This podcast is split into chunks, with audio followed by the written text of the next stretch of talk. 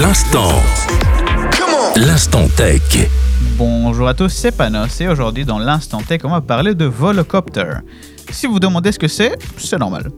C'est un appareil assez nouveau d'une compagnie allemande qui est un véhicule aérien de décollage vertical de deux places seulement, un pour le pilote et un pour le passager, et qui servirait de taxi volant tout simplement. hein. Euh, la compagnie veut faire en sorte que ça devienne une norme pour la ville de Paris et pour gagner la faveur de la population, et pour prouver que ce moyen de transport est sécure, pas trop polluant et fiable, ils misent sur un coup de com et ils veulent le mettre à disposition lors des Jeux Olympiques cet été.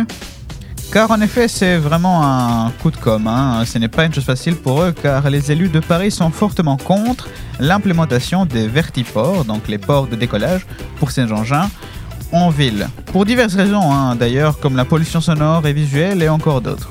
Par contre, la compagnie se défend quand même avec des arguments.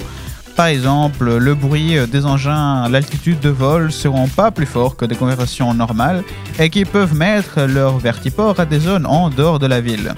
Ce qui concède par contre, c'est le prix de maintien des appareils qui revient à plusieurs millions de dollars quand même, d'euros pardon, d'euros on est en Europe, et rendront donc ces engins peu accessibles à la population normale.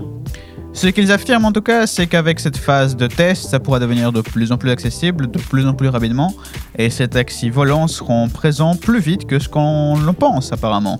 En tout cas, moi je m'arrête ici, je vous laisserai faire vos propres recherches si le sujet vous intéresse, c'est quand même assez marrant de voir des taxis volants dans le ciel. hein.